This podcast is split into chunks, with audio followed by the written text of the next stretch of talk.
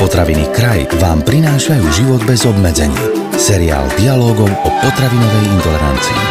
V priemere 3 kg. Toľko vraj priberieme počas Vianočných sviatkov. Tohtoročné Vianoce sa nezadržateľne blížia. Preto sa dnes s pánom doktorom Petrom Minárikom pustíme do veľmi dôležitej debaty, ako si kvôli jedlu nepokaziť vianočnú pohodu a musíme počas najkrajších sviatkov v roku zákonite priberať. Začína sa ďalší diel seriálu Život bez obmedzení.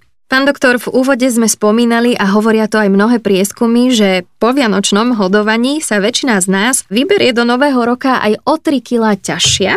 Je možné, aby sme za taký krátky čas toľko pribrali? Je to možné a treba si povedať, že Vianočné sviatky nie sú také najkračšie sviatky v roku, takže za to určite pomerne dlhé obdobie sviatočné, niekto sviatku až do troch kráľov, sa pribrať dá. Tie 3 kg je úplne reálne pre niektorých ľudí. Veľmi silne záleží na tom, aké zvyky si človek prinese už do toho sviatočného obdobia, pretože tak, ako sa človek správa celý rok, sa správa aj cez Vianočné, len v takom znásobenom meradle. Dobre, a na ktoré potraviny si teda treba dať veľký pozor, z čoho sa najviac počas Vianoc príberá? Priberať sa môže po viacerých potravinách alebo dokonca aj po nápojoch treba si uvedomiť to, že keď človek je motivovaný urobiť nejakú zmenu a tak si ju naplánuje asi nejaký cieľ vopred. Takým cieľom by mohlo byť napríklad nepribrať počas Vianoc tie 3 kg.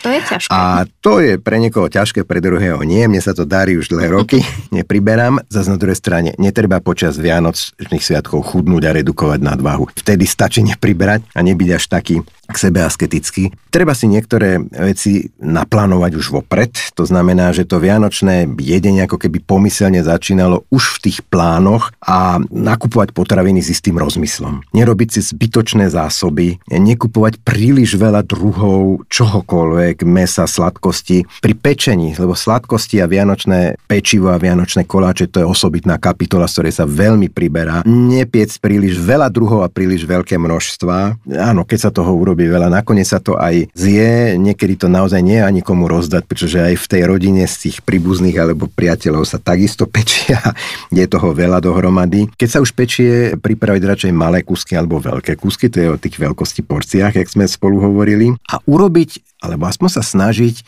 zmeniť trochu receptúry. Čiže nebáť sa aj trošku experimentovať, myslím si, že je dosť inšpiratívnych receptov a spojiť nejak tú tradíciu s tou inovatívnosťou. Niekedy sa to nedá, treba z vanilkové rohličky, no urobte to nejakým dietnejším spôsobom. Niekedy to neznesie recept, ale veľmi často to znesie. Napríklad miesto mascarpone sa dá pokojne použiť aj otučnený tvároch, ochutiť vanilkou alebo nejaký ináč ozdobiť ovocím a je to o úplne inom zložení a iných kalóriách. Uh-huh, tak už sme si povedali, že čo všetko by sme mali robiť, ale povedzme si to z tej druhej strany, ktoré potraviny sú k našej telesnej váhe, tak povediať milostivé a z ktorých nepriberieme a môžeme si ich spokojným svedomím dopriať aj viackrát počas dňa. Tak vždy je to ovocie a zelenina. Ovocie by muselo byť už konzumované vo veľmi veľkom množstve, aby toho cukru bolo tak veľa. Ovocie nie je typickou potravinovou skupinou, po ktorej sa primerá a zelenina už vôbec nie. Celý problém je to, že vianočné pečivo a vianočné koláče sú asi pre mnohých niečím lepším, než je, než je paradajka, uhorka, paprika a podobne. Ani sa to nedá zamieňať. Keď mám chuť na koláč, tak asi mi to ten kus zeleniny nenahradí. Ale my máme aj také tie veľké jedla. Kapor, ryba, zemiakový šalát, zelenina a tam sa už dá urobiť taký ten hokus pokus s tými porciami, že porcia toho zemiakového šalátu môže byť podstatne menšia, môže byť aj dietnejšie pripravený, lebo to je taký typický pokrm, ktorý sa dá pripraviť rozličným spôsobom, podľa súrovín, ktoré do nich dáme, môže byť aj nemajonézový šalát napríklad a tá porcia zeleniny často chýba na tanieroch. Tá by mhm. mala byť podstatne väčšia, aby nás nasytila, takže všetkého môže byť, ale s mierou.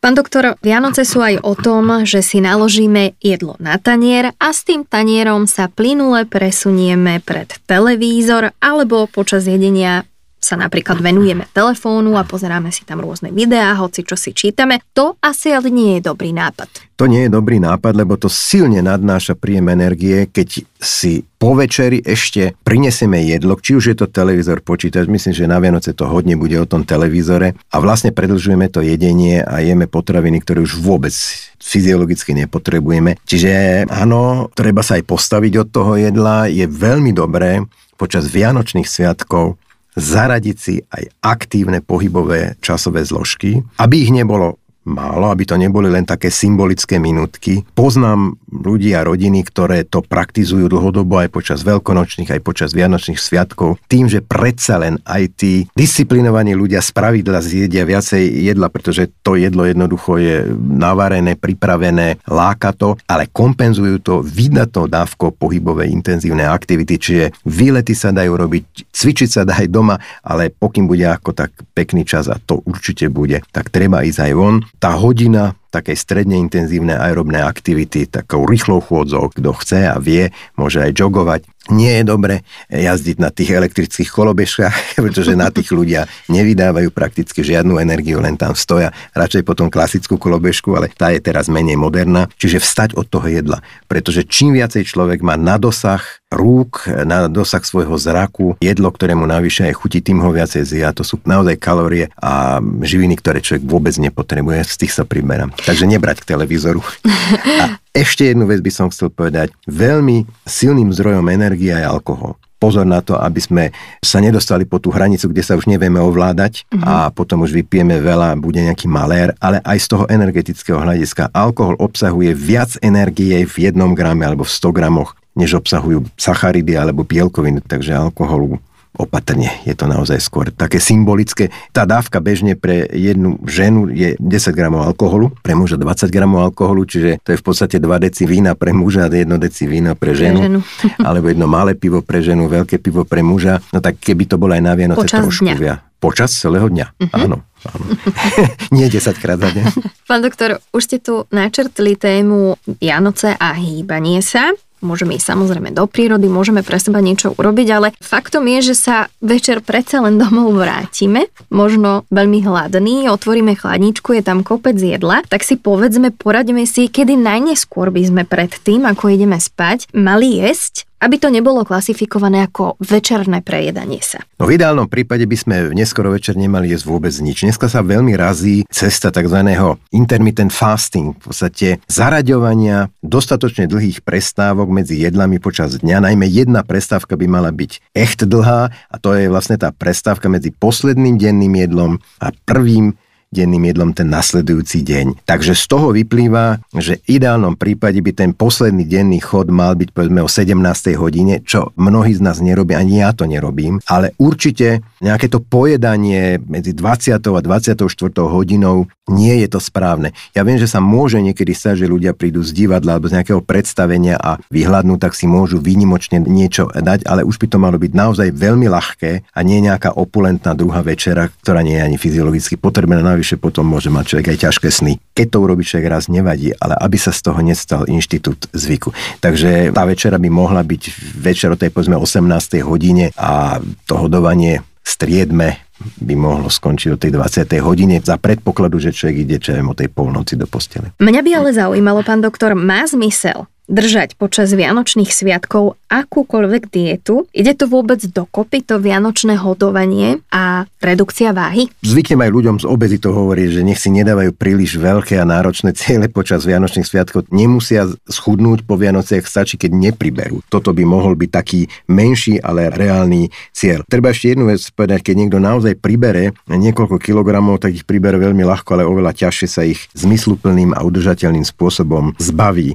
Diety sú aj iného razu. My nemáme len ľudí, ktorí potrebujú znižovať nadváhu, ale máme aj ľudí, ktorí majú žlčníkové kamene prekonali akútny zápal slinivky brušnej, majú cukrovku, potrebujú bezlepkovú dietu, sú rôzne iné diety, ktoré sú opodstatnené a na to treba tiež mysleť. Keď niekto má žočníkový kameň, tak druhá vec, že takýto žočník už, ktorého kameň spôsobil koliku, by mal ísť von aj s tým kameňom, čiže by mal pacient alebo pacientka podstúpiť cholecystektómiu, ale kým tak podstúpi, môžu prísť Vianoce a počas Vianoc by takýto človek nemal provokovať ten žlčník kolike, ktorá môže byť tak ťažká, že príde k ťažkému zápalu žlčníka akutnému, a k hroziacemu prederaveniu žlčníka, k perforácii peritonitíde a vlastne akutnej brušnej príhode. Takže aj na toto treba myslieť. Niektorí ľudia majú sklon k akutnému zápalu slinivky brušnej a to je často vyprovokované veľkým množstvom masného, ťažkostraviteľného jedna v kombinácii s alkoholom. Takže opäť, najlepším spôsobom je prevencia. A zrejme sa tieto opatrenia týkajú aj ľudí, ktorí majú vysoký cholesterol.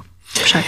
Ľudia, ktorí majú vysoký cholesterol, majú mať istý stravovací štýl, ktorý v sebe nesie aj také prvky určitej redukčnosti, čiže ak majú nadváhu, lebo dosť často, ale nie vždy, majú ľudia aj nadváhu, čiže mali by redukovať túto nadváhu udržateľným spôsobom a mali by znížiť množstvo jednak celkového tuku a energie vo svojej strave, mali by znížiť obsah nasytených masných kyselín vo svojej strave, to znamená menej živočišných potravín, najmä ktoré obsahujú tuk, tak otučnený tvarok tuk neobsahuje, ale menej smotanových výrobkov, smotanových syrov, tvrdých syrov s vysokým obsahom tuku, masného mesa a masných udenín, ktoré sú tak obľúbené, ako sú salámy, klobásy a rôzne paštety živočišné. A mali by ich nahrádzať rastlinnými potravinami a rybami a k tomu patrí čo najviac pohybu. A ešte jednu vec by som chcel snad na záver povedať. Veľmi často ľudia sa počas Vianočných sviatkov dobre najedia, nabaštia doma a potom prídu na návštevu. A na návštevu ich núkajú spravidla tými to istými isté. potravinami, čo už doma jedli a teraz odmietnite to. No,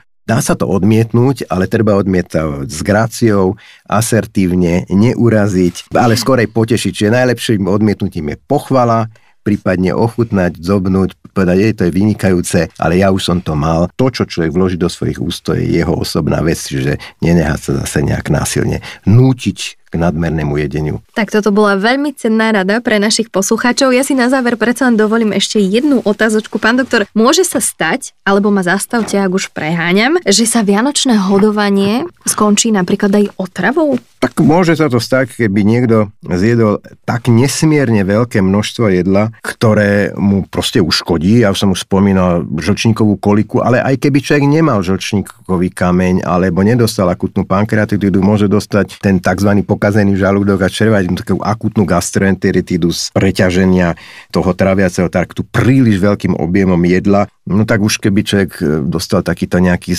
stav ošklivosti alebo naozaj až vracania, tak si musí ten jeden deň takej naozaj ozdravnej hladovky, veľa tekutín k tomu užívať, prípadne lieky, ktoré sú symptomatické, ktoré väčšinou sú dostupné bez lekárskeho receptu. A treba byť stražitý, keby človek dostal bolesti brucha, ožotol, dostal horúčky, opuchli mu pery alebo nejaké astmatické stavy, ktoré môžu byť napríklad z alergie, môže sa aj počas Vianoc objaviť alergia na nejakú potravinu, tak potom treba navštíviť okamžite prvú lekárskú pomoc, takisto je zapichnutá rybia kostička. To sa stáva. No, áno, v hltane sa to stáva, tak je už dôvodom nechať si odborne vytiahnuť. Nemusíme si klamať. K vianočnej pohode, na ktorú sa väčšina z nás už veľmi teší, prispieva aj dobré jedlo. Aby sme si ju nepokazili, treba si dopriať len také množstvo vianočných dobrôd, s akým sa naše telo dokáže dôstojne popasovať. Na budúce sa s pánom doktorom Petrom Minárikom porozprávame o novoročných predsavzatiach. Tento podcast vám priniesol kraj. Moderné slovenské potraviny.